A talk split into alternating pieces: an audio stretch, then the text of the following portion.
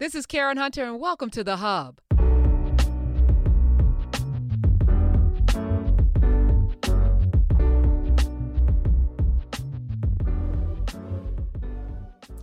Greetings and good everything, Nubians. Hello, hello, hello, everyone, non Nubians as well. Y'all are all welcome. We love you, Everybody's uh, regardless. Uh, hi, Dr. Carr. hey, Professor Hunter, how are Hey, you? Good, I'm good. everything. Another wonderful week. Yes. Yeah. Well, we were having an off mic conversation. I was like, let's not, let's not, uh, this know, is, I mean, we're, we're in community. You know, we were talking about the Essence Festival I had on the show yesterday, which we haven't posted yet on YouTube. A young lady who had a rant on one of the social media platforms about, you know, going to Essence every single year and just feeling really disappointed. Uh, great, she said, great, great swag bag from McDonald's, you know, great music, I'm but. But um, you know, Louisiana had has a voter suppression problem and a voter drive problem, and she said it was you know a little activation over to the side that people could do, but it wasn't central, and you know, so so I brought her on the show to talk about it, but you know, many people will deem our conversations, my conversation, because I'm I, I lead the way, right? Yes, you as do. some as some sort of um you know dig at essence no it's a dig at us like i i really want to know you know and you brought the the africana framework into play for me. So everything that i do now is through that lens and through that seventh one that we added from sonia sanchez's uh-huh uh-huh but how do it free us? No, but how do it free us, right? we're, we're in a particular point in history where yes we should have fun. We should have joy. There should be joy everything.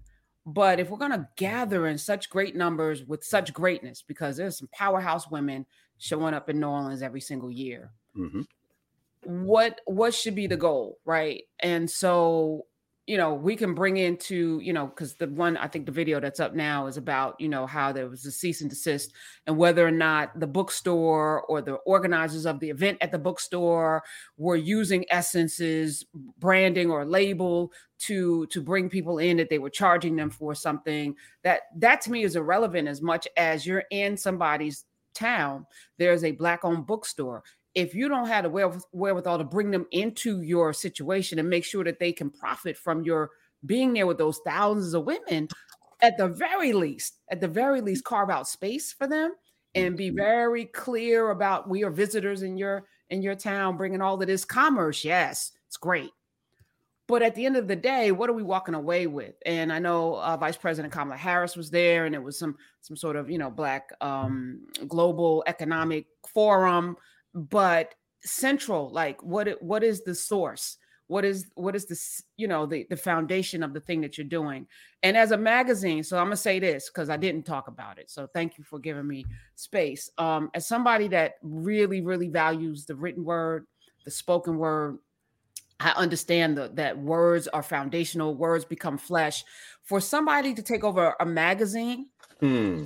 Hmm. which foundationally the edict was to empower and and bring forth even though it was for men that came together convened by russell goings As To you, come and produce- explained. Uh, yeah i mean you know it, it's a, and, and this is something so i just want to say this too yeah, knowledge is power because it gives you the information to be able to then suss out what your opinion should be on something right so i'm not. I'm not talking just because I have an opinion. I sat with Ed Lewis. I sat with Russell Goings. I understand foundationally what Essence was supposed to be because I asked the questions, but also I spent a lot of hours with these men, right? So, t- Susan Taylor, you know, I grew up as a little girl, with, you know, reading an Essence magazine and seeing her cornrows and, you know, wanting to have cornrows and, you know, about in- Yes. Yes. in- in many ways, you know, she was she was the the the face, not just the face, the soul of essence, right? With her regal elegance, intelligence. You knew that, right? This woman, right now, I think she presided over Cicely Tyson School in East Orange, my hometown. So Mhm. We're talking about that, and now somebody took it over. Somebody took over um, the Source, Vibe, all these magazines for business propositions, not to carry forth the vein and the foundation of what this was about. So I, yeah, I do have a little some like, but I feel like because we don't have momentum of memory, many of us just, you know, we we go along because it's fun, but we don't question a challenge. And I feel like in the challenge, we can make people better. It's not to criticize, to tear people down, but to say, understand the foundation of what this is and we're not accepting just any old thing. Right. If there's going to be a we that has some function, Wow. I mean, not as, as a footnote, maybe not even a conversation we need to get into necessarily, but even as she tried to lead with and intermittently interject that this was not a criticism, that she loved both Megan Thee Stallion and Janelle Monae. oh, you're talking about India.Arie. I didn't even get it. I, I never talked about India.Arie. No, well, I'm, I'm, I'm not, we don't have to talk about it now. I'm just saying that, but in that spirit of trying to have a collective we, do we have space to build a we where we can have a conversation and not immediately be set upon as attacking somebody? And already said it from the beginning. She said, hold on. And she said, and not only that, I've lived this. I am in this. I have Yes. performed this. So don't don't take this. But but hey, that didn't stop anybody. No, because everybody has an opinion. Mm hmm And an So- uninformed one.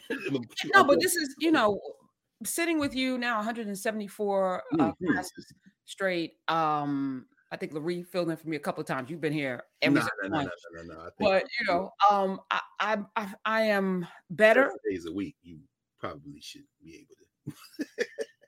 anyway, go ahead. I'm I'm I'm I'm much better as a person, but also I I Mm-hmm. realize that there like we all have kind of this internal call. Like you should have an internal call, and I think you know at the forefront of it should be like I I sh- before I open my mouth or get my Twitter fingers or whatever the fingers are now because there's like 80 pro- platforms that people trying to- Oh, we should talk mention that too. Today, all the plat- whether you threading or spouting or whatever you out there doing. Threads is like they they about to have real beef. This is what that beef was a few weeks ago, huh? Yeah, yeah. This this now is we finding out what it really was about. Yeah, no, that's que- the cease and desist you want to pay attention. no question. Anyway, whatever you're doing, and of course, Knubia now looking better and better in it. As Well, you know, and, and let me just say, intentions are everything, right? So Mhm. we we created Knubia as a way to not to be able to stream and have these conversations That's that we're right. having now.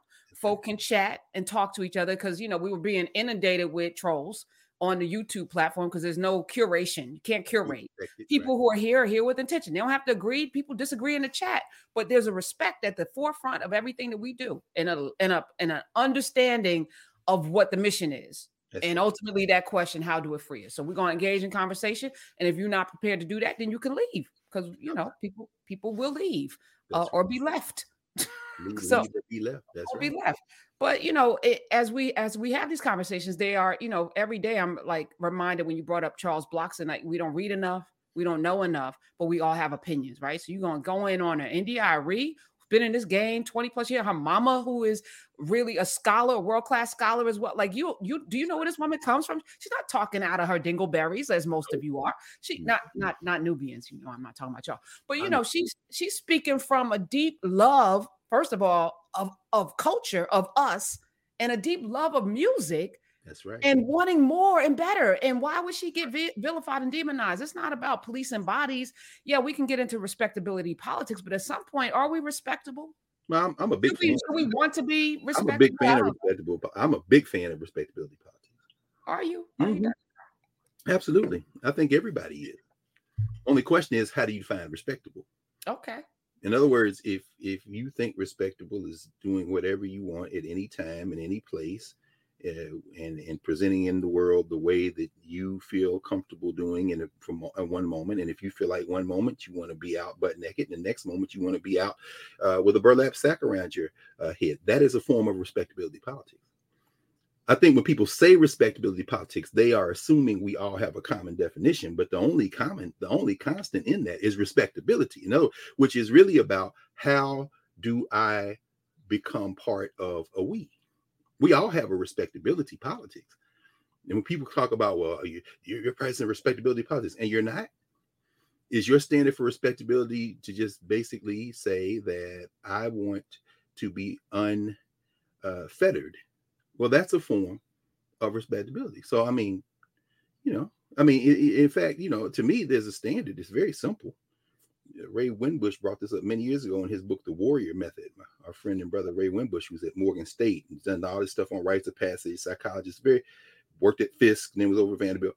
Ray and I was um I was what 22 when I kept Ray's boys as part of the South Street Community Center summer program. That was my first post uh, undergrad teaching work in the summer of 2000. It was uh, summer 1987 Anyway, long story short, Ray Winbush, when he would go in classroom and these young brothers would be in there and he's talking about, you know, how to be a young man and come up. And one thing we need to stop cussing so much and using the N word. And the brother, one of the young brothers push back and say, Well, why can't we use the N word? It's our word. We flipped. He said, No problem. Can I call your mother the N word? Then little boy want to fight. He said, No, wait, hold on. I, am just, I mean, you said it's a term of endearment, right? Is anybody closer to you than your mother and father? No. Well, then I say your mother, that N word. Oh, now we're going to fight. Hold on now. Wait, what's the rule? You seem to have a respectability politics. All India.Arie is saying, I love all of us. We put, look, last time I saw India.Arie, and I don't know India.Arie, but I know uh, Yanni Gregory fairly well. Yanni at her father's funeral, she, uh, you know, India.Arie dropped everything and came to the ritual, and they were standing out there talking, embracing, and she performed. You know, see how much you love her. India.Arie always been about that life of promoting. When you see me, I'm bringing everybody with me, and right. of course, we know India.Arie in part because Stevie Wonder was like, "Y'all love me. Listen to sister right here." I mean, there's there's a, there's a community, and then it gets broken down by gender. Then it gets broken down by class. And why you let these people dictate how we build a we? They ain't never, I mean, people talk, Alethea Watkins talks about this all the time. She says, you know, we start about sexual assault and say, you know, that should be a man's issue and, and, and a woman's issue. I'm saying, somebody put their hands on my sister, that's my issue, and that's my nephew's issue, that's my brother-in-law's issue, my brother's issue, as well as everybody. When did this become women's issues and men's issues? Are we talking about in other words, how do it free us? How do we measure whether or not our work is serving our purpose? In fact, what is our purpose? Maybe we should have that conversation. What's purpose? you know, I don't know, but anyway, so you, know, I, really I, I feel like you know, um, I never forget how you know often I get shocked that the way that I see things is not normal or is not the norm. You know, like you know, because I would assume we all are kind of working towards the same goal, but we're not, right? And it's it's disappointing. I always I always get my feelings hurt around this, uh, especially especially when it's people who you assume or who say that this is what they're supposed to be doing and then you find out eh, behind closed doors it's it's a completely selfish mission and this has happened to me on a number of occasions and unfortunately i've had the privilege of being in rooms where people let their hair down and they say you know because be for for mm. the large part of my career as a journalist you know as big as i am i was invisible you know that pen and pad uh, it's almost like the mic with reality shows people say things when you when you you do know that I'm recording all of this here and and here, and I'm never going to forget. And now I'm I'm here with a platform, and I haven't forgotten. So when mm. I talk about people, and y'all may say we're throwing shade because you even you might accuse Dr. Carr of throwing shade. That's not shade; it's truth. Now you can either digest it and understand that if it what what they should be happy about is that I'm not actually saying all of the things and I'm just you know, doing a drive by, just a little tat tat tat, because there should be a larger conversation about some of our our our most favorites, right? And what they mm. talk about us, how they see us when they're in the rooms when no one's watching or they think mm. no one's listening. And there is a, a kind of a, a, another shadow community of folk that don't like us at all, but yet they profit off us. Let me, oh, you just got me. Okay, let's talk about Essence for a second. Richelieu Dennis. Let's talk about Shea Moisture. How does Shea Moisture make his money? Is that a form of respectability politics? I don't know. I'm just no. I mean, if you can't say what you are saying all the time, if you censor yourself in certain ways, if you present when there's a we one way, and then when you remove from that we and you're exploiting that we, or, or let me say exploiting, when you're profiting off that we, but not willing to be forthcoming, then there's there's a censorship going on. Yeah. I mean, right. yeah, and people now people show up like the young sister who posted on social media and who we had the conversation with. People show up expecting something because we haven't had a conversation about who we are. No, why, you, why are you going to essence looking for black liberation? Oh, you assume that's what that is. Perhaps you should ask. I'm just, I mean, because what you said, I mean, you know, when Essence started, and I love the way that you talked about that that that initial step with the with the younger brothers at that point coming out of finance and junior, and then how uh, very quickly what you see Susan Taylor emerge. And, you know, when Essence came out and was published, there was a certain expectation that it engendered. I mean, even, you know, John Henrik Clarke published essays on great black women rule late African women rulers. In essence, LeGrand Clegg talked about the, the Africanness of ancient Egypt. Essence published articles on the blackness of Tutankhamun in the 70s. You know what I'm saying? So Essence had a standard. You know what I'm saying? Now you come forward to today, it's not the same thing. Right. Because it's uh, also again, we keep breaking memory and and mm-hmm. that's on the elders. And so if, if, if we're now going to be elders, like we we cannot I don't think we can we can be silent as we watch these things happen and not bring it forth. Like there there there was a a chain that was broken, right?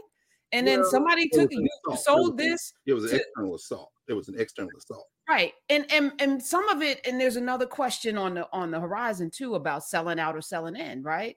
So Essence sold to Time Warner for I think 2 billion dollars. I remember sitting with Ed Lewis talking about that transition. Mm which was painful to me because once you hand over the reins, so so you're paying two billion dollars for what exactly? Right. You know, right. Shea Moisture was sold for 1.6 billion a Unilever. What is Unilever buying? Come they, on. Right?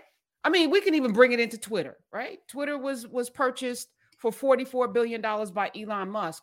But how much of Twitter's power came from the black folk on there making it sexy? Because as I'm on all of these platforms right now, just watching, they're struggling because the community hasn't been found yet. There's not enough people on there. Right. Folks don't know what to do. You're the first person in. You're looking around. It's like being the first person at a party. The, the DJ ain't set up yet. You like, okay, uh, there is some potato salad. Is some, some double egg All right, the, the music. I'm, am I going to dance in the corner by myself? Anybody out there? Like it's it's weird on all of these places. But Twitter's culture was for, fomented, I believe, strongly through Black folk, through the Arab Spring, through protests right? And so if you don't have those magical moments that you cannot go in a lab or in some code and figure out, it's the people.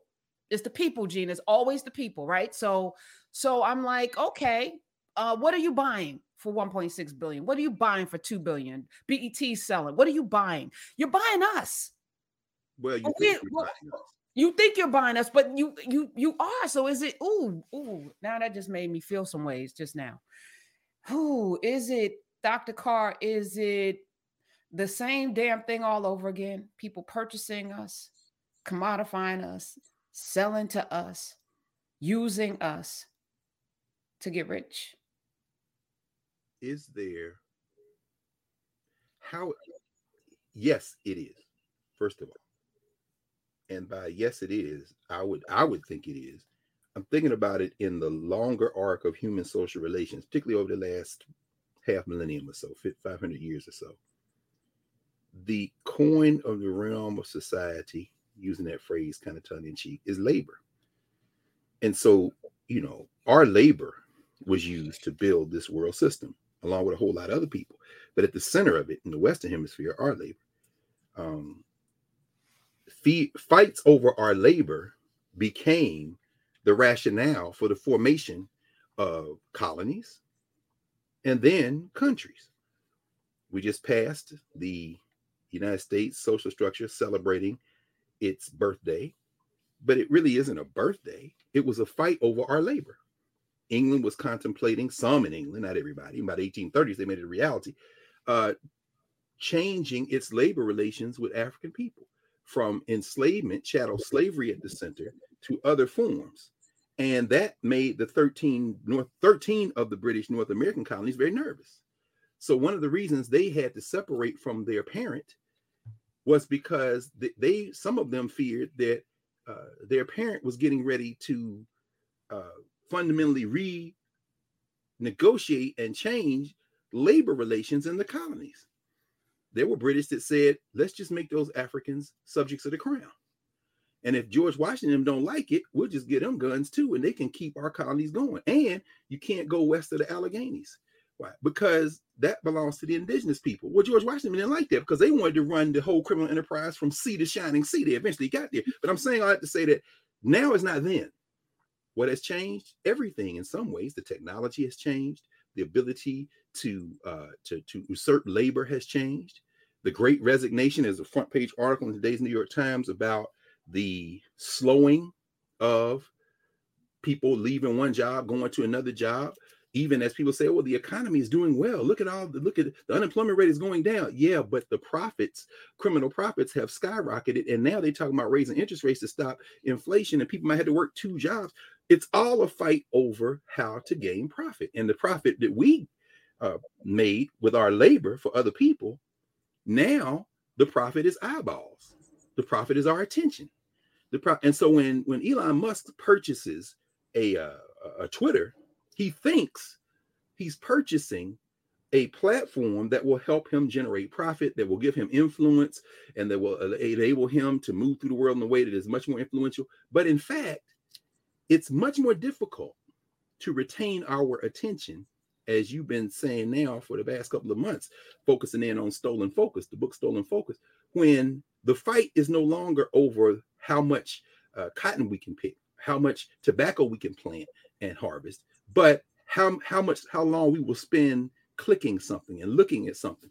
And so the only other thing I'll say, and this is, is thinking about this, you know, today's uh this is Friday's Financial Times. Threads reaches 30 million signups.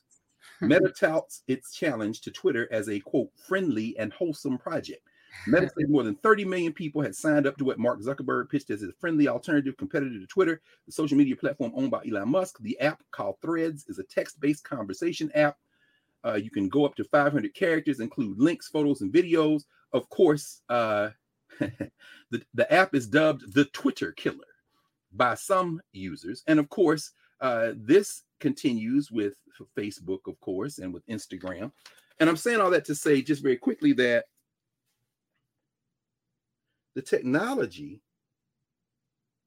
has enabled a form of exploitation that is different than even 50 years ago.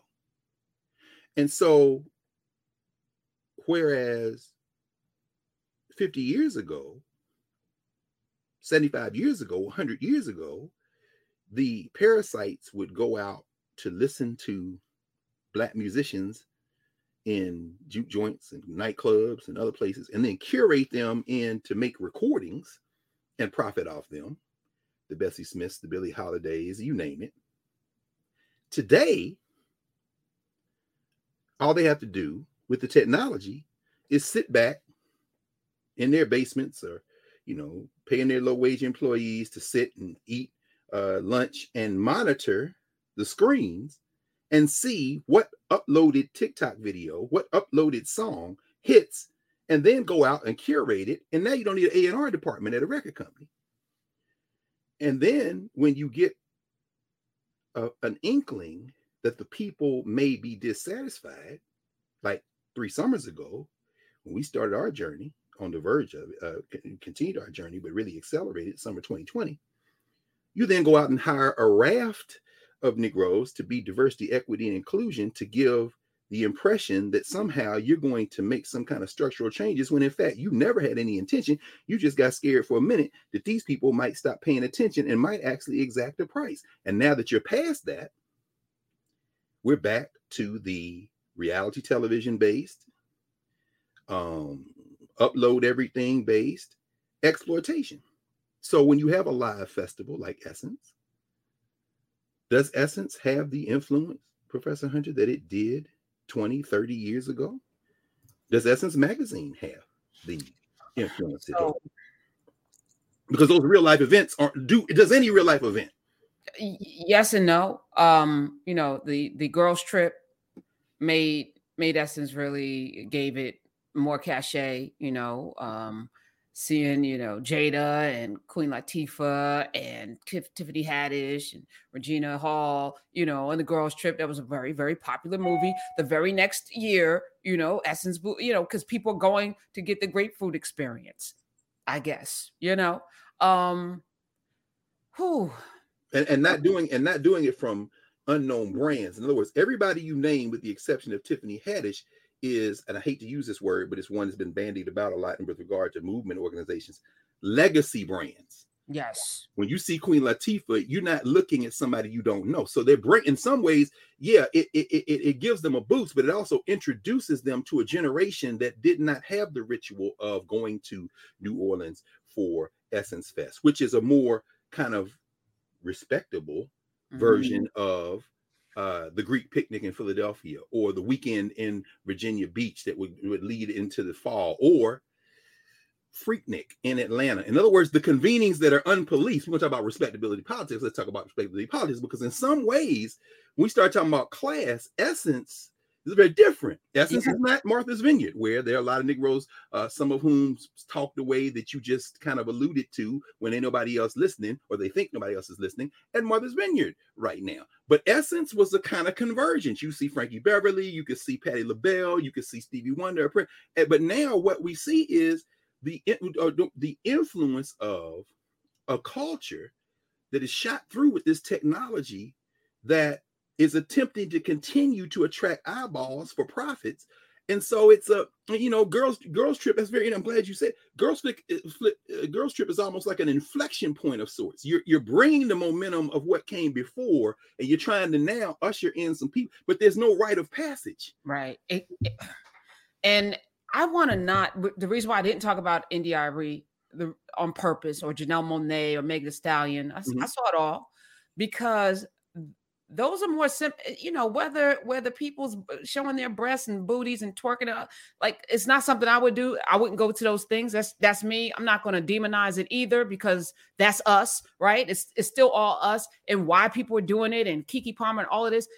That's not even an issue. Those are distractions. And the more we are spending time on that and not on the core issue of like what what's the purpose of these gatherings? What do we demand that come that that will come forth from these gatherings moving forward what you know like i feel like we abdicate our power in all of these cases and we just accept everything that's happening go along and like ah uh, the hypocrisy we just walk through it and in in that I feel like we further it. We make it worse, right? Oh, no we don't challenge it, right? So I'm I'm just asking questions, but I'm also challenging us. Is this is this who we are? Is this what we want? Is this is this what you want your children, your girls, your your boys to see, you know, is this it? Is this because everyone's watching, including your children? Is this us? And and then what's the responsibility to people that put on things? Because I, I, I promise you, uh, Dr. Carr, hmm. um, mm. you know, I, I, do a lot of things. I do a lot of things. I do a lot of things that are even counter to good sense. You know, like like having a platform that's not, you know, for the public that that's it's not, it's not you know, it's, that will never be sold. That's not being built to be sold. You know what I'm saying? Like, you know, I'm not building this for the next round of funding. We're funding it, right? And we're gonna we're gonna keep this this thing going. Very Carter G. Woodson. Yeah, but yeah. you taught me that though. I, I took something. We, we taught said, ourselves that. I no, you, dro- you dropped the kernel and I popped it. Mm. I was like, mm. okay, let's go. Oh, thank you. Yes, put yeah. oil in the pan. what else can we do? You know, and it's it's inspiring, right? So this is what community should be. I got an idea from you. Got an idea. Somebody, brother, hit me in Knubia. Is like, uh, what if can? Would you do this? I said, would you do this? You know, he gave an right. idea. I'm like, do it. He's do like, it. I can do that. I was like, yeah, we're all here. Like, go we're ahead and do it. Knock yourself out. Knock us out with the idea. Let's go. You know, it's like we're all waiting for a savior, but we're the savior, and we have to step into that role. So I Yes. If there's oh. us to save, I mean, I think there is, Dr. Carr. You keep saying that, but I mean, I, but, but the only reason I, I say that is because we have what we're doing is very different, as you say. The clean glass of water metaphor is essential. We're not getting distracted, but we also are aware that when we think about a social structure, that there are organized efforts to achieve objectives. We can't pretend like any of this is random. And so, yeah, while we're talking about who's got on clothes, who doesn't have on clothes, and policing each other, that is that is very much a governance conversation. The governance category in our framework isn't about always being correct. It's about who are we to each other, and this is who we are to each other, and that's playing out in ways that we have to be, if we can, much more attentive to the distinction between the social structures that we find ourselves in and are pulled into and contribute to, quite frankly, and the governance conversations, because governance conversations should lead to institution building. Knubia is an institution, Knarrative is an institution. You know, Nation Islam is an institution, NAACP is an institution. Essence is was an institution. And I'm saying that you know, it gets blurry when, and this is where branding comes in, as we know, when you when you take uh, a trope, a, a, a label, a concept, and and and use it for other purposes, and you haven't people haven't taken the time to say, is this what it was before? It is absolutely not what it was before. And and and and, and so when we start talking about, you know, the conversations we're having about, you know, any of the performers, what we do, you know, my question is always in terms of this African Studies framework. We can have that conversation. We have to have it in the government. Now, who are we to other people? And how do we carry ourselves? How do we operate in those spaces that aren't grounded in who we are to each other? You know, I, I got this copy of November. Uh, we talked about it in office hours Monday night. Uh, the November 2022 issue of Vanity Fair because it was an article on Queen Mother Moore, which uh, written by Kirsten Mullen, which I read as a deliberate evasion of Queen Mother Moore's commitment to Pan Africanism. It's really a, an, an, article trying to recruit Queen Mother Moore, oddly Moore, into this argument about descendants of slaves and all this this stuff that I find just uh, unpersuasive. But I bought the article, I bought the issue, not because of the cover article. The cover article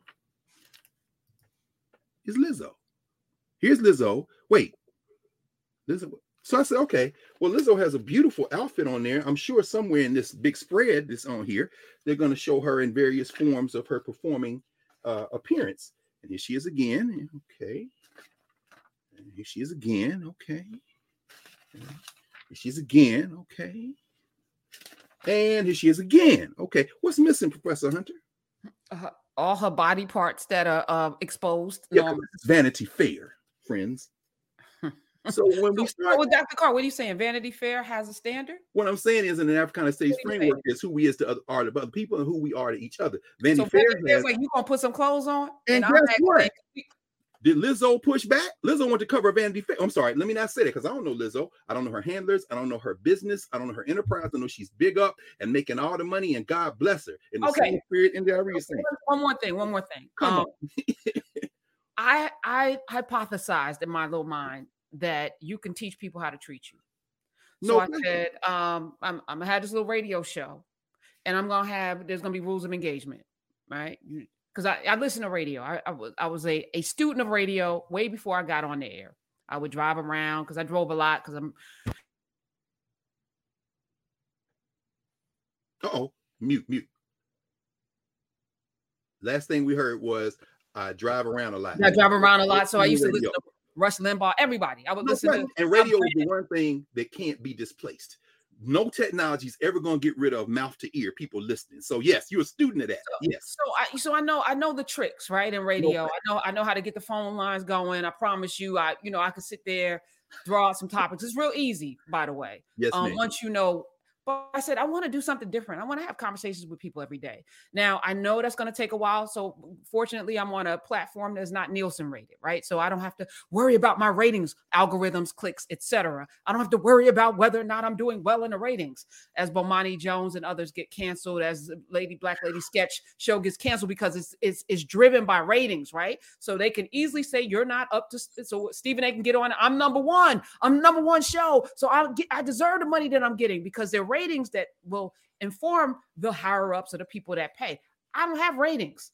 So I had the opportunity, and I was on a channel that nobody cared about per se. Maybe you know they might argue, but I, you show me what you care about by where you put your money. So you tell me you don't have any money, I know you don't care about this channel. So that gave me the opportunity to say, can I build something that is community? That's us. That us. That before I even knew you, can I build an us with my two thousand followers on Twitter? Can I build an us in this radio space? By having conversations and also demanding of the callers. If you call up, you better have something to say. Mm. Don't just going be flapping your gums, talking and just just talking. next caller, and then you know maybe I cuss you out or what. No, I'm not gonna do that. We're gonna have conversations. I'm gonna demand more from you. Yes. Almost nine years later, Dr. Carr, we now out in them streets. Oh, we just wow. came back from Chicago uh doing a version because you know my show Monday through Thursday, Monday, Monday, mo- now it's motivational Monday, Tech Tuesday, Tuesday, Wellness Wednesday, Friday, Thursday, Come and on. Foolishness Friday because you need a day to let your hair down because we all need a little teaspoon of sugar. No question. Now, Foolishness Friday's out in them streets. In um, them streets. I saw the pictures. Good night. Oh my God. So, but let me say this about Chicago. First of all, every place we went, they were like, please be safe, be safe now. I was like, is this city dangerous? Are y'all saying something? I feel okay being here. But in the venue, the venue, now we're at the city winery because we were in DC and in Atlanta. They are so impressed with our crowd. Like they they keep saying that. Oh my God. I witnessed crowd- that firsthand as they were telling you that when we when you came to DC. We were there and they could not which is tragic in a way. Because I was like, you don't get this kind of crowd. No, they don't, because this crowd doesn't exist any place else. And Lamont was telling me in Chicago, there's the comedy scene is either the really ratchet comedy places in really, you know, sketchy neighborhoods, sure. or there's, you know, this, you know, where we, you know, this highbrow thing. There's no place for us. So in the city winery is like, oh, you've captured magic in the bottle. People who just want to come, the comedians who had never experienced this audience before were like, I'm not getting heckled. Everybody's paying attention to my jokes. They get my jokes. You know, I have the guy that does the Trump impersonation. He usually performs before a white crowd. Our crowd, eh, you know, we we we get it, right? So I'm sitting there like this audience. No, it again. I'm sorry. No one can find. No, no, that, that's HBO trying to shut you down before okay. they because they can't make a pitch to you create the new Def Jam because that ain't why you in it. So no, that's, right. You down. to be honest, I said to them, this ain't about comedy. It's about no community. Question. It's about people flying in from Texas and California and driving up from Florida, coming in from Detroit to be a part of each other, right? And if we can laugh along the way. So I, I, I took the first segment to talk about affirmative action at a comedy show, right? So and we had a panel discussion about it and involved the audience. But I was sitting there and I was like so humbled and happy that in my little mind nine years ago, I imagined this. Mm. And today, today now we have Knubia that's even more a bigger extension of that. But I imagine that there were a whole lot of people out there that just couldn't find where to be because everything's about you know market shares and demographics and you know this place and that everyone's in their little boxes and if you can't monetize it right so charlemagne 18 to 30, you know radio's about the 18 to 34 male you know they're about who can buy stuff so that That's we can right. now sell to you That's so right. i was even like crazy because this is crazy what advertisers i don't rock with you if you mcdonald's first advertiser RushCard was the first person trying to come in on the show i was like hell no Hmm. Hell no. Now it was a lot of money, Dr. Carr, but I was like, nah, we can we can wait for people that actually are doing something that is yeah. valuable. Like this is again demanding of the people. You want to be in, in relationship with us? Here, here are the rules of engagement. This is what we demand of you. So you want to take over a legacy magazine? Here's what we demand of you. I buy this. I'm a subscriber. Here's what we demand. We don't demand anything of our politicians, of the people that sell us stuff, but we make brands so successful and nothing to show for it. I'm saying let's stop doing that. And I'm saying it by doing it. So I just needed well, to there it that. is. There it is. There it is. We're saying stop doing it. And you're saying it by doing it. These are two different, these are two things that often get commingled, and that's why we, we, we engender a sense of frustration, a sense of defeat, because what you're doing and what you've invited us all into doing has been the only thing that has worked for us and not just the only thing in the last several centuries of this uh, chattel enslavement and the afterlives of enslavement has worked for us since the beginning has worked for us meaning all human beings you build institutions from the inside out and what you're demonstrating is you know Knarrative is is a subscriber based entity. But guess what? So is everything else. So when people say, "Well, you gotta pay to be a Knarrative," and then Knubia is the social media arm. I mean, you know, okay. So when folks saying we're going to grassroots organize and say, "But go on Patreon," and or, or, send us some money on YouTube, and and you very quickly, as we had conversations, you were saying, you know, the, the access that people who may not have resources or who are not yet ready to come into who we don't want necessarily in the space, but you know, they can still have part of the conversations we have regularly in the public space. But you told people very quickly, don't send money on YouTube because you're basically subsidizing YouTube. So you had to you hustle this. Okay, let's get a platform together where we can now use our resources collectively, if everybody do a little nobody has to do a lot, And we're not looking for angel investors in the form of corporations or foundations. The president of the Ford Foundation, I'm going to talk about that in a minute, was talking about affirmative action. A black man Darren Walker, I mean, very important figure, but let's be very clear. This isn't the world of corporate philanthropy because what they realize is how do you control a movement? You give it a little money. That's how they got Queen Mother Moore and Vanity Fair because everybody from the MacArthur Foundation to Ford and Mellon, they giving out money for reparations studies now. What are you doing? Well, we're going to influence y'all. Oh, no, no, that's not what we're doing. We want to partner. We want to help. No, yeah, you know, just write check, get the hell out of the way. But I'm saying I have to say that you are not just saying we need these trusted brands, so to speak, to come back to their roots or to come back. Well, them days is gone. But you're not just saying that we need to continue to fight for that, continue to influence, continue to. Have, you're saying now while we're doing that, the work, the real work, is to build the spaces where we ain't got to go through all that. That's why last week when we, you know, was in Atlanta, just walking them down Sweet Auburn and going over to the King Center and being a bit, you know, going past the funeral home Cox Funeral Home, cat a corner from Ebenezer, you know, right down the street from Big Bethel AME Church, right down the street from the Prince Hall Masons and the Elks Lodge and the, and the Odd Fellows building, and then across the street from the Atlanta Daily World offices and 100 Black Men of Atlanta.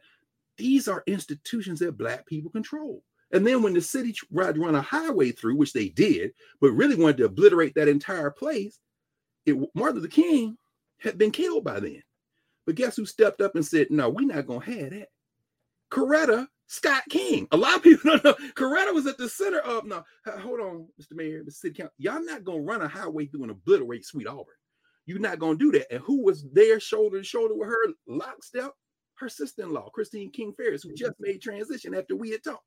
No, but, but, but come on, I want you just, just, just tie this tie this bow off, prof, because this is critical. There's a lot of people who are not and not yet in this space as these people who have made billions, soon trillions, Jeff Bezos and them, off of us simply say, I don't know you. I don't need to know you. I own Facebook. I bought Instagram. I got these other places. And I'm just going to say boom and go live. And then 30 million people come over. The other wolf, Elon Musk, is like, huh, what the hell? Yeah, because you restricting tweets.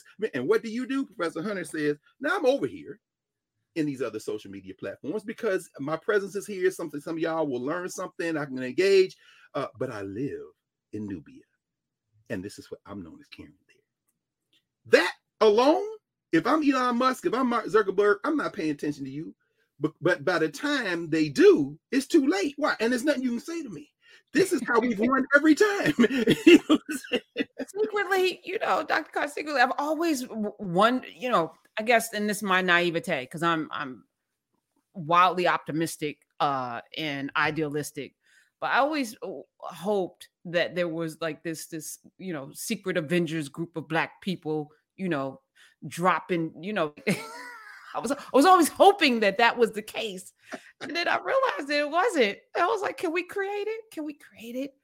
Yeah. And it ain't really a secret. I'm mm-hmm. I'm telling you openly. I'm here to dismantle this ish. I am here to do that. I, every day I work towards it. That's okay. my goal. You ain't got to ask what's your agenda. My agenda is to dismantle injustice wherever it is. That's my agenda.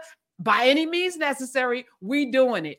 But I always wish that there, you know all these groups. I'm like, I, I believe maybe you know behind closed doors they're all together and they're actually all like you do this you do that Shh, don't tell everyone we're together that's right nah they all got their hand out that's what they're really doing. yes, the drop squad. Yes, uh, sh- yes. Oh, that. drop squad. Yeah, Eriq La Salle. Uh, yeah. Oh, I was I was hoping that actually existed, but uh, I'm gonna say Knubia is the Avengers. Casey Glenn said Knubia is the Avengers. Hey, look, and they're going to be critics, but guess what? If we stop to argue with people instead of continue to pour the clean glass That's of water, it. that's on us. That's it. That's it. All right. So, um, first of all, thank you. Um, I'm obsessed with Charles Blockson. Um, because I'm obsessed with you. So, um, I, wish, you could. Have you and Charles Blockson would hit it off. So he's just a regular man. But yeah, I, they haven't set a date for the memorial yet. By the way, as soon as they do, we'll uh, you know, we'll let everybody know. But uh, Blockson was, Blockson was, a, I mean, you talk. He's like you, hated pretension. See, anybody that leads with "I'm so and so" and this is what I've done, Mr. Blockson, just sit there. He's more gracious than I am.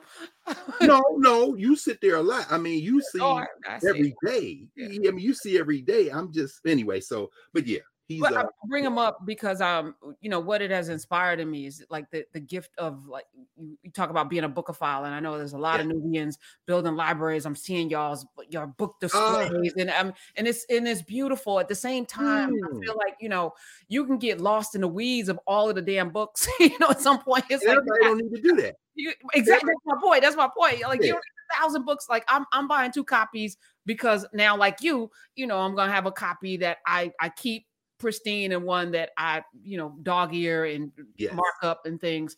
Uh, also, I have books that I just want people to sign. You know, if I ever see them, like I just bought Gina Yashere's physical copy because I imagine I'm gonna be in London one day or wherever she. I'm gonna get her right. to sign my book. Um, but you know, I just or, or, Dr. Black, I know I'm gonna see him in January, so I'm, i bought physical books so he can sign them. Yes. But you know, you, you, collecting books is is more than just your your digestion of the content. Is also an honoring of the future because you're not really collecting books for just yourself because these no. books gonna be here after you're gone. No. So there's like I, I want to spend some time at some point walking through the philosophy behind how we collect, why we collect, what we read, what we don't read. I love that we're in class with you because we don't have to read every book because you did. You read the books, you've given us breadcrumbs, and I have just enough to talk intelligently about things because you've given us uh, the pathway. So thank you. Yeah, thank you. No, that's my job. Uh, that, and I'm not alone, Prof. That, uh, that's my job, and and I say job in the sense of you talk about calling. It's very interesting. Um, Coretta Scott King in in in her book my life with martin luther king and then in, in, her interviews over the years you know talked about calling. And she said you know people looked at my husband as having a calling and he did. She said i too have a calling. We all have callings. And in one conversation that she had jonathan Eig actually recounts this in his book on king late in the book. I recounts a moment. I think this might have been when the Voting Rights Act was signed.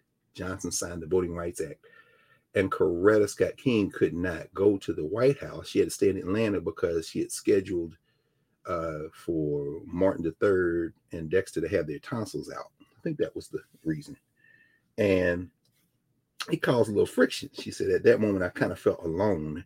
One of the few times I felt alone because I, I, wanted to go and I couldn't go, and and that led I to uh, comb through the archive to for one of the interviews of Coretta Scott King where she and and and her husband were having a conversation about calling, and Martin King said, you know, I'm called to this work, you're not, and she said, yeah, no, I'm called to it too. Different than you, you're absolutely called, but I if if my calling was just to be a wife and a mother, then I would go out of my mind.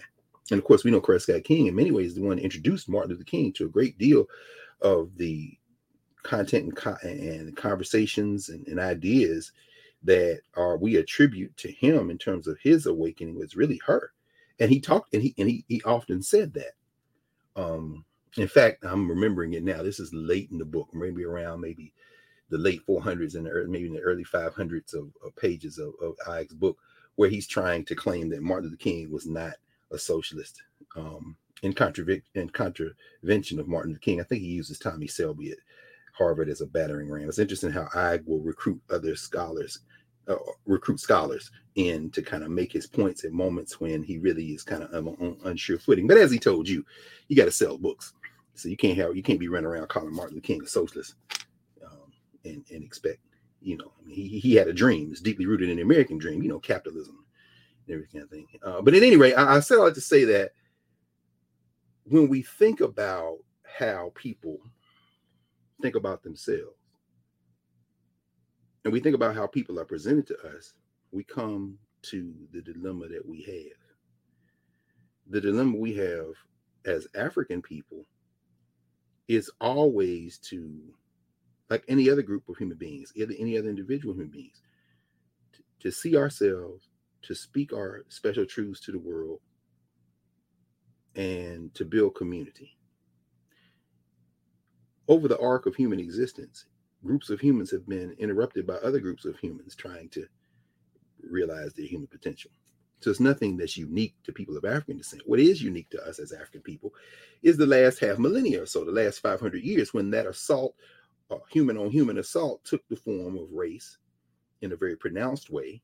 Race didn't start 500 years ago, but certainly its application as a racialization which has African people uh, degraded or attempts to degrade us to make us render us as somehow sub, however you want to define human, you know, that's when it really intensified. And so we have to build now out of the strengths that allowed us to endure this. this is why Dan Black's work is so important. He gives us these renderings of how we've done that and the challenges that still remain in a fictional form, but drawn from historical memory.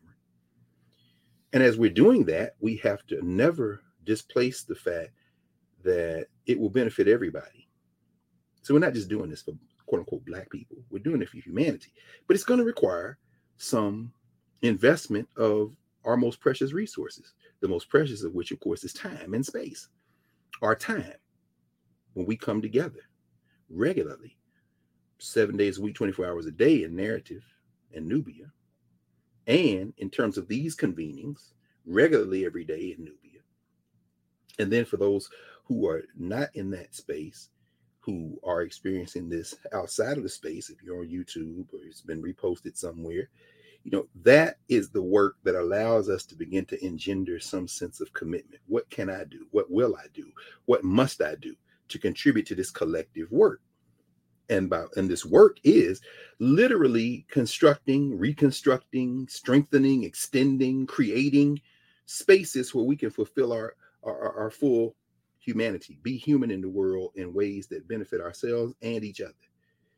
Um, you know, a vestige of that, uh, an example of that, an, an, instance of that, a brother that you talked to, Prof, uh, Hilton George, and this whole question of BlurredCon that we all gonna be at. Uh, you know, one o'clock Saturday.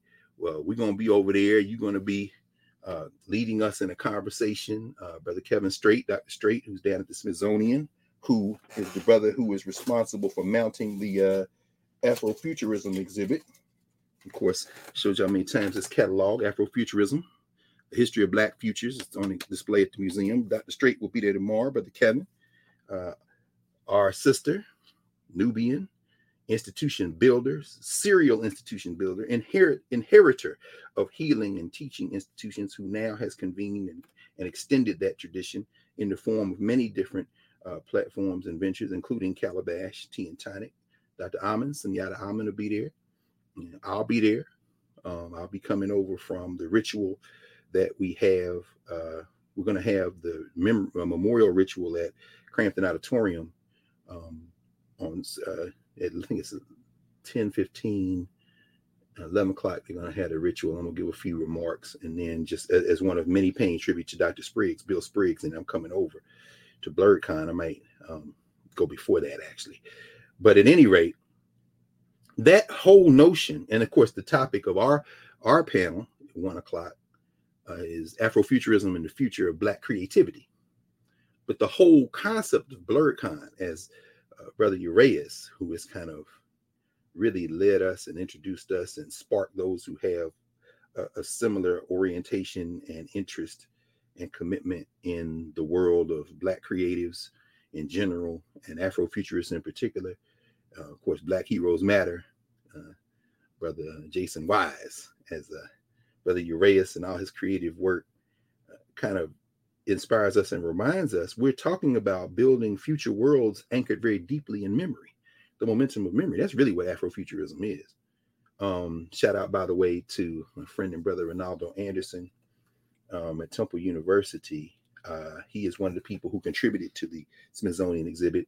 This is the summer, the brand new edition of the Black Scholar, one of the oldest institutional publications uh, among Black academics, volume 53, number two. This whole issue is called The Shape of Things to Come Africology and the Rise of Afrofuturist Studies. It just came out. And you know, it's the academics talking to each other, and it's important work. But at the end of the day, what we're really talking about is institution building. How do it free us? And what is our objective? How do we measure those objectives? Um, last week, I was in Atlanta, as I said, in office hours, as we talked about on Monday night. And by the way, that office hours again was transformative, as always. Monday nights are those couple of hours we spend. Shout out to everybody who came in, and the and the kind of pushing conversations that we had about, you know, how we channel our hopes, our fears, our rage, how we grapple with this question of being black in the world, how we displace the the um the impulse sometimes to murder everything moving and use that and channel that into the type of transformative energy that we are absolutely committed to doing. Again, the first commitment of resources is time and space. But in that conversation on Monday night, last Monday night, the night before the uh, July 4th rituals that we see here in the United States, for those who are not in the United States, um, I mentioned, and I'll mention here to to everybody else who may not have been there Monday night, was in Atlanta and we went by Medu bookstore, Mama Nia Damali, one of our long distance runners and freedom fighters. If I have a copy of her, let me see, because she, hmm, nope. I was hoping I might have it somewhere near, but I don't think I do. Yeah, no.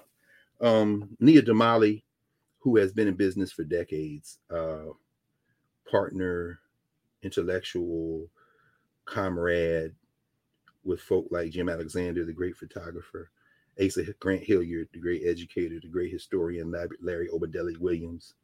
Uh, they published a, a gloss of the Book of Ptahhotep uh, many years ago, and I was looking for, uh, she gave me the latest edition of her book, uh, Names for African People. She shared them with us. And anyway, Mama Nia, we came in, and as I said on Monday night, she uh, was like, you know, Knubians coming here all the time. People who listen to in class coming here all the time.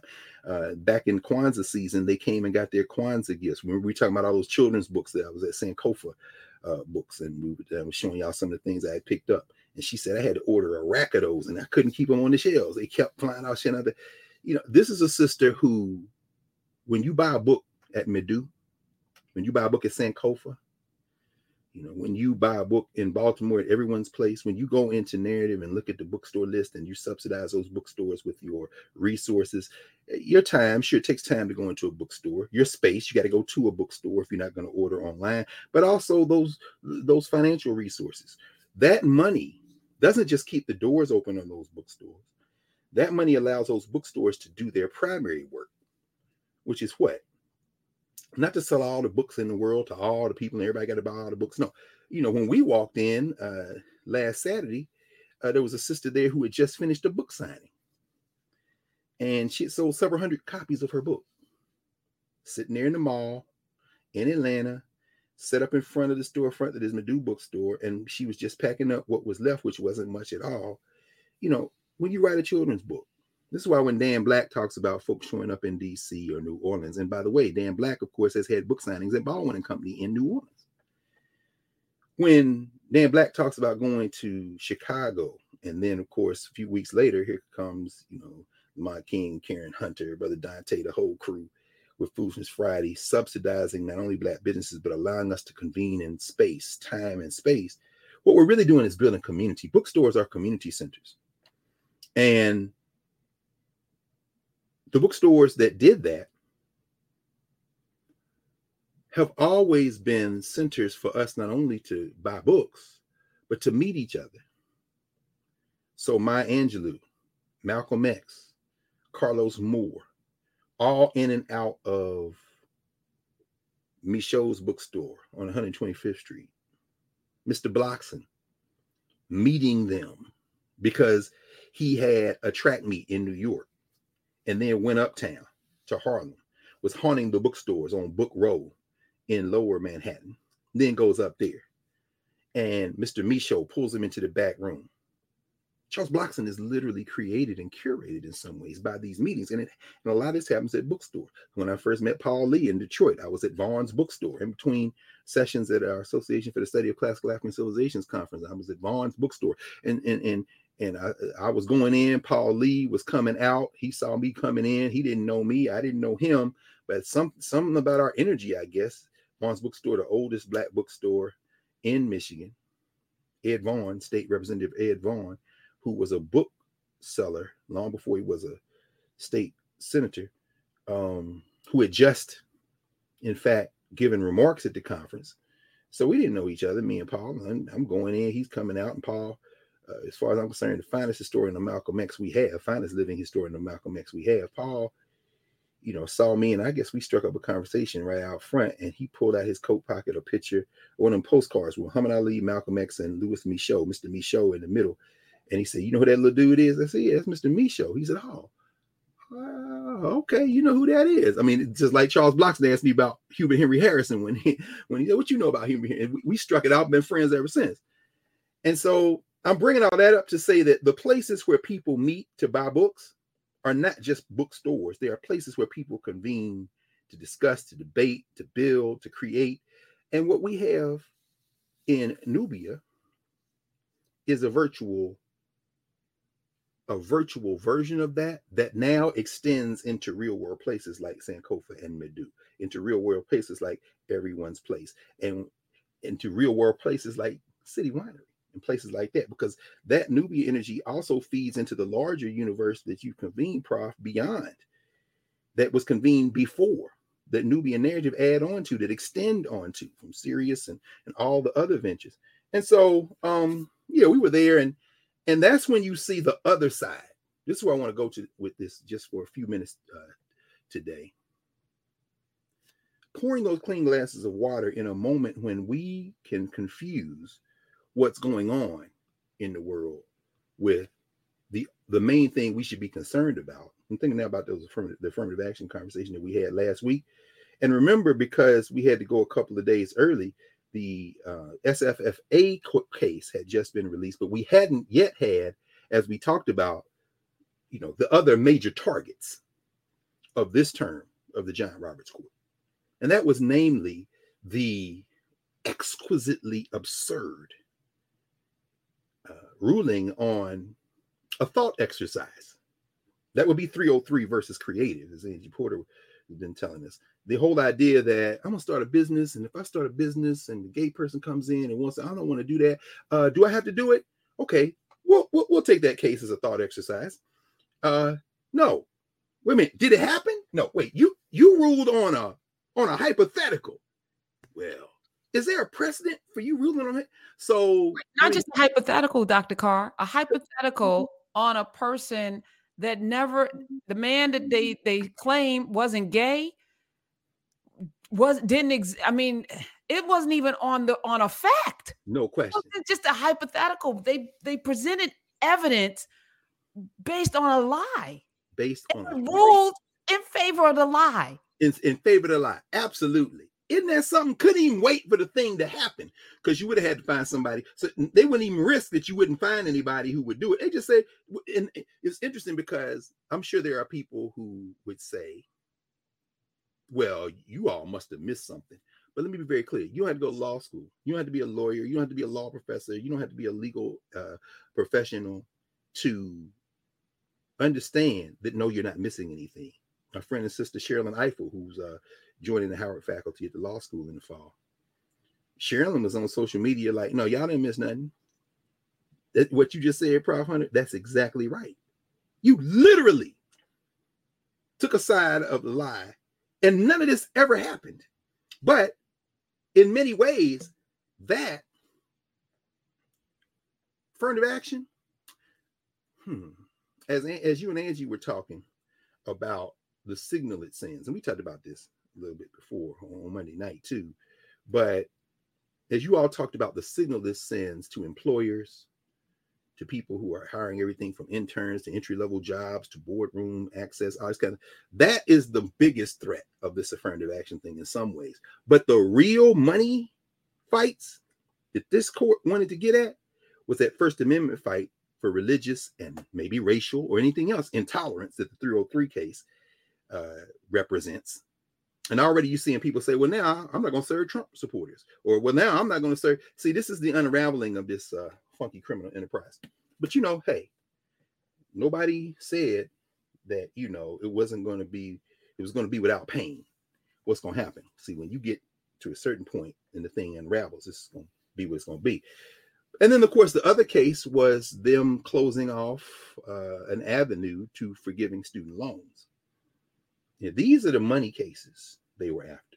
Affirmative action, sure, but really, the student loan decision, but they blocked the Biden administration from forgiving student loans by interpreting the statute that they did, they used to do it, the HEROES Act, as not enabling the executive to be able to do that. And of course, there are other ways that Biden can do this. I mean, in other words, this ain't the end of the road for all the people who are in this space right now who were like, oh man, I got some relief. Wait, what?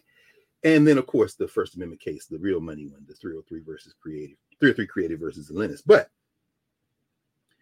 are these distractions? No, they're not distractions. We have to fight these fights. That's why you vote to get judges that won't do this.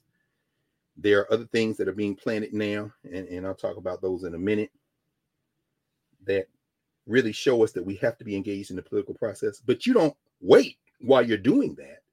You don't wait to build your institutional base. You don't wait to do that. That's very important. And so, yeah, I mean, um, a lot of activity building our base exists beyond the attention of or the awareness of these social structures.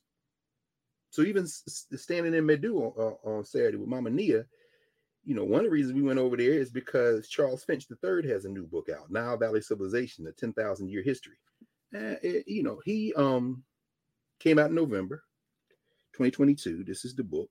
Charles Finch is like a legend in the African centered community, medical doctor, many years, faculty, Morehouse School of Medicine.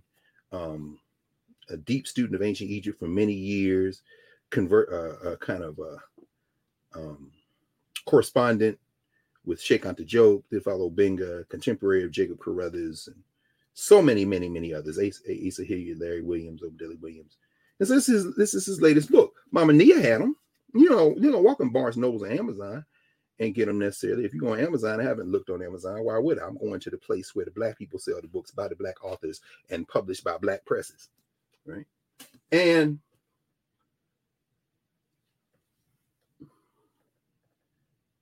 it, as we are building institutions, the question, as I said before, becomes what are our objectives and how do we measure whether or not our work has served those objectives, have served uh, served those purposes. So let's just spend a couple of minutes today, since the last time we were together here we hadn't talked about affirmative action a lot more because the case had just come out. We're not going to talk about it a lot right now because we've been kind of talked about it, but I want to just raise a couple of things. The like on Monday night in office hours, those of you in Knubia, we applied our Africana studies framework to this question of affirmative action. And I want to just raise a, a couple of things in the students versus fair, the students for fair admission versus Harvard and versus University of North Carolina. And of course, that's a misleading title. This is Ed Blum, the billionaire, getting a beard as a battering ram, trying to put this on Asian Americans to kind of knock down and destroy affirmative action in higher education. And he was able to do that, of course. Mission accomplished. The social structure question we have to ask ourselves is, you know, who are African people to other people who are African people in the social structures we find ourselves in.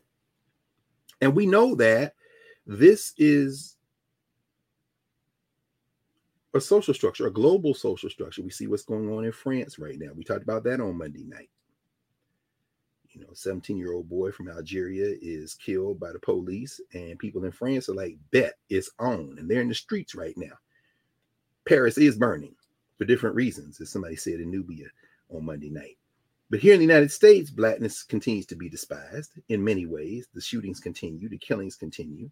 And people say, well, you know, black people are killing black people. Yes, we saw the violence uh, over the so called holiday weekend in places like Philadelphia. Um, I talked with my freedom school students about that on Wednesday when we were together for our regular Mbongi. But we also understand that this is because black life has been devalued, even black on black violence at the heart of it is anti-black attitudes. This is what Amos Wilson wrote about in his book Black on Black Violence in Service of White Domination. It is that self-hatred projected outwardly. But when we start talking about affirmative action in higher education, we should pause and ask ourselves, what are we talking about and how do it free us? Uh, in the Financial Times on Thursday, there was an article by Ed Blum, Edward Luce, not Blum, the billionaire, Edward Luce, uh, journalist, Financial Times, and he talks about the name of the article was uh, the title of the article, the opinion is opinion article, was the moral bankruptcy of Ivy League America. What does that mean? Just run a few numbers right now. Luce notes that in the United States of America, there are about 31 million people between the who who are age-wise between the ages of 18 and 24. 31 million people. 31 million people. Of those 31 million people, about 12 million of them will see some form of post-secondary education. Community college training programs do you want to say uh, undergraduate school. So 12 million of 31 million will go to school somewhere after high school. Of that 31 million 19 million will not go past high school if they get to high school. Let's pause and think about that 19 million will, if they finish, go no further than high school. 12 million will do some form of post-secondary education. That means they'll finish, but they'll start some form of post uh, secondary education. All the Ivy League schools. Shout out to the state of New York. We see is introduced some legislation to ban special admissions in New York schools. How many of those Ivy League schools are in New York? First. I'm trying to think. I think there are two, right? Columbia and Cornell. Yes, upstate. Yep, that's it. Yeah, yeah there's a sister from Brooklyn in the assembly, and a and a dude from Brooklyn in the Senate side who co-introduced this legislation to ban legacy admissions. Oh, could be problematic. Uh, I read the complaint, not the complaint. Yeah, I guess it is a complaint. Uh, the Chica Project, the African Community Economic Development of New England, and the Greater Boston Latino Network filed this week a complaint uh, with the Civil Rights Division of the Department of Education uh, under Title VI of the Civil Rights Act of 1964 versus the president and fellows of Harvard College. And as we talked about on Monday night, the new president of Harvard College as of July 1st, Dr. Gay, is a woman of African descent. You see, what? How do we free us? Diversity, equity, inclusion. You can make the president black while you trying to get rid of black people as undergraduate. Again, this idea, but 31 million between 18 and 24. 12 million gonna do some form of post-secondary education. 19 million, they're gonna stop at high school if they get to high school. The Ivy League together, collectively, 68,000 undergraduate students at the Ivy League. This is what Luce writes in the Financial Times. He says, whatever tweaks the Ivy League has to make to keep its diversity ratios after last week's ruling are thus largely irrelevant to the 99.8% that will never get there. How do it free us? Does that mean we shouldn't fight to get people admitted to Harvard of African descent? No. Doesn't mean we shouldn't fight to do that, but we should put it in perspective. And we should put that in perspective in a way that helps us understand what's at stake and what we can do by pouring these clean glasses of water. I'm going to read a couple of things from the, the civil rights complaint that was formed that was filed by those organizations I just mentioned.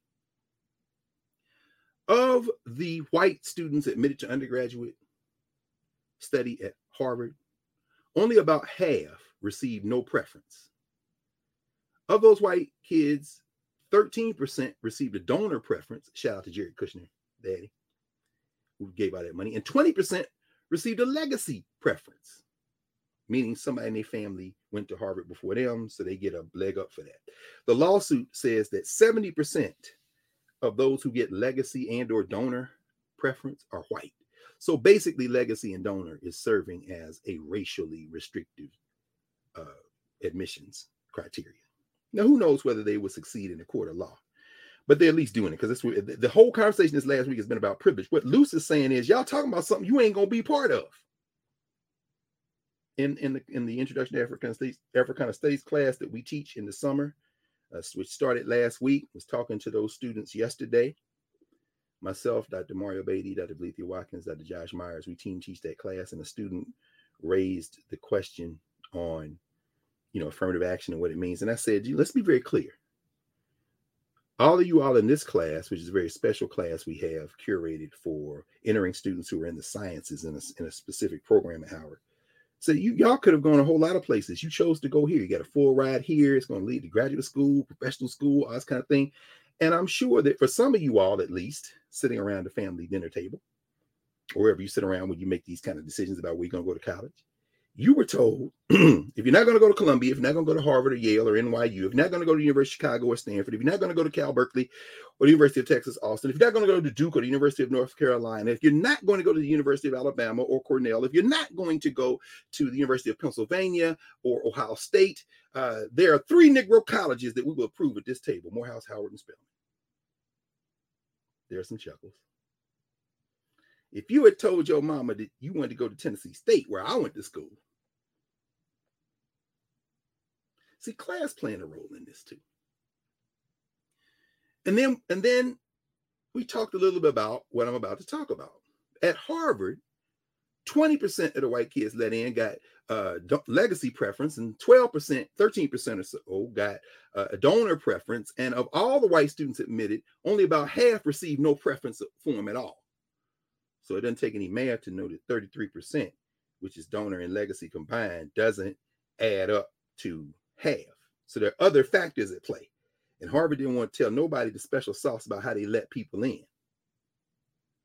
Talked about those interlocking rooms a minute ago, Professor Hunter. But let's look at the contrast. By contrast, only approximately 2% of Black applicants received a donor preference, and under 5% received a legacy preference.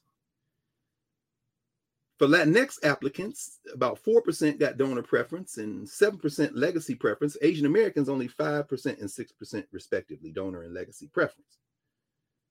I'm raising all this not to get too deep into the weeds of, of legacy and donor and what's going on in the Ivy League and Harvard and Penn and Cornell and Dartmouth and Brown and all those schools. What I'm saying is, this don't matter to 99.8% of the people who are going to college, and the majority of people who are 18 to 24 United States of America ain't going to college. But everybody can come here.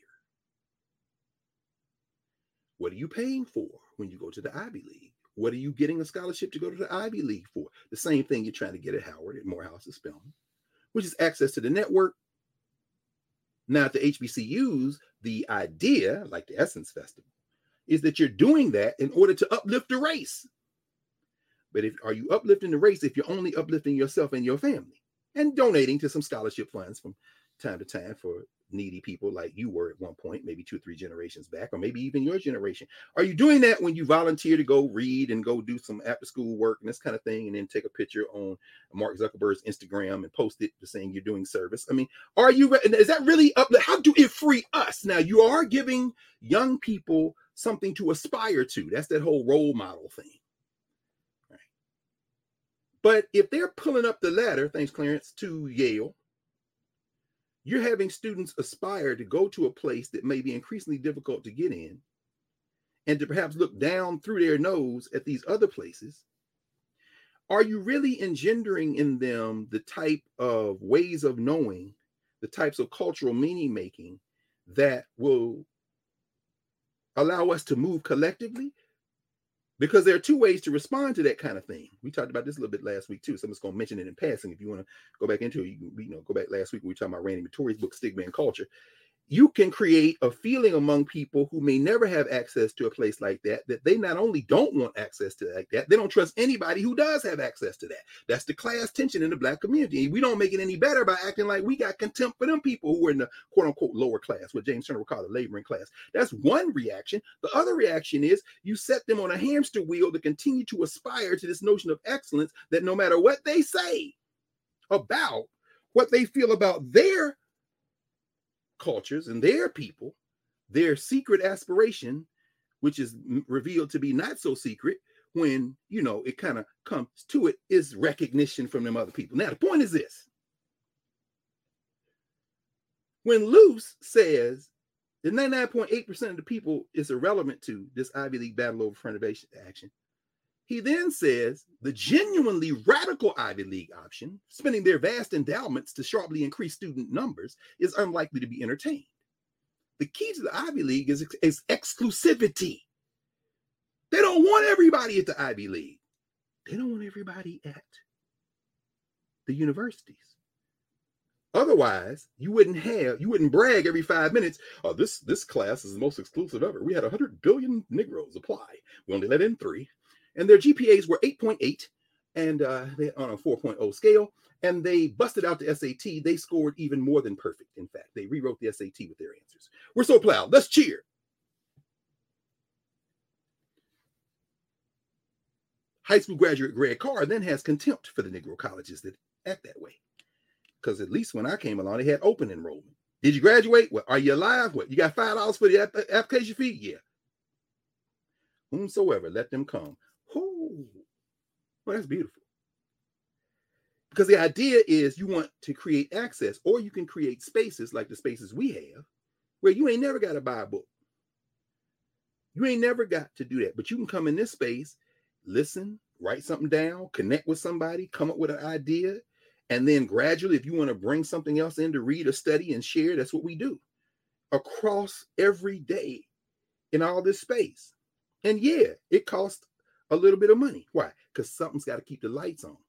Something got to pay the servers. Somebody got to keep this whole thing operating. Now, that's that Carter G. Woodson model. That's that Association for the Study of Negro Life and History model. And then as it as it continues to grow and it's growing, here come not not not what we're from the Blank Foundation. We'd like to no. Oh. oh. Yeah. Because we are subsidizing ourselves. And what Luce writes in the Financial Times, he says the generally radical Ivy League option, spending their vast endowments to sharply increase student numbers, is unlikely to be entertained.